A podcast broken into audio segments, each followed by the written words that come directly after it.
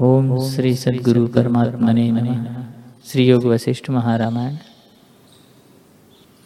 मोह रूपी गड्ढे में जीव रूपी हाथी फंसा है और भाव अभाव से सदा चलायमान होता है। जैसे जल में तृण बहता है वैसे ही असार रूप संसार में। विकार संयुक्त जीव राग द्वेष से तपता रहता है। शांति कभी नहीं पाता।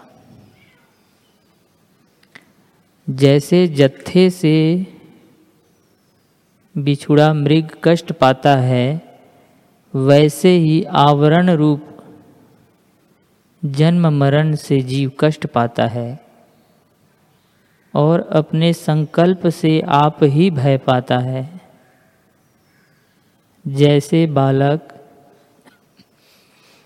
अपनी परछाई में बेताल की कल्पना कर आप ही भय पाता है, वैसे ही जीव अपने संकल्प से आप ही भयभीत होता है और संकट में पड़ता है। आशा रूपी फांसी से बंधा हुआ जीव कष्ट पर कष्ट पाता है और कर्मों को करके संतप्त होता हुआ अनेक जन्म पाता है और भयातुर रहता है। बालपन में महादीन और परवश होता है। यौवन की अवस्था में कामादिक की वश हुआ स्त्री में रत रहता है और वृद्ध अवस्था में चिंता मग्न होता है। जब मृतक होता है, तब कर्म वश फिर जन्म लेता और गर्भ में दुख पाता है। फिर बालक, यौवन, वृद्ध और मृतक अवस्था को पाता है।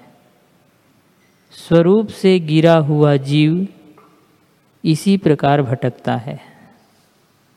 कदापि स्थिर नहीं होता।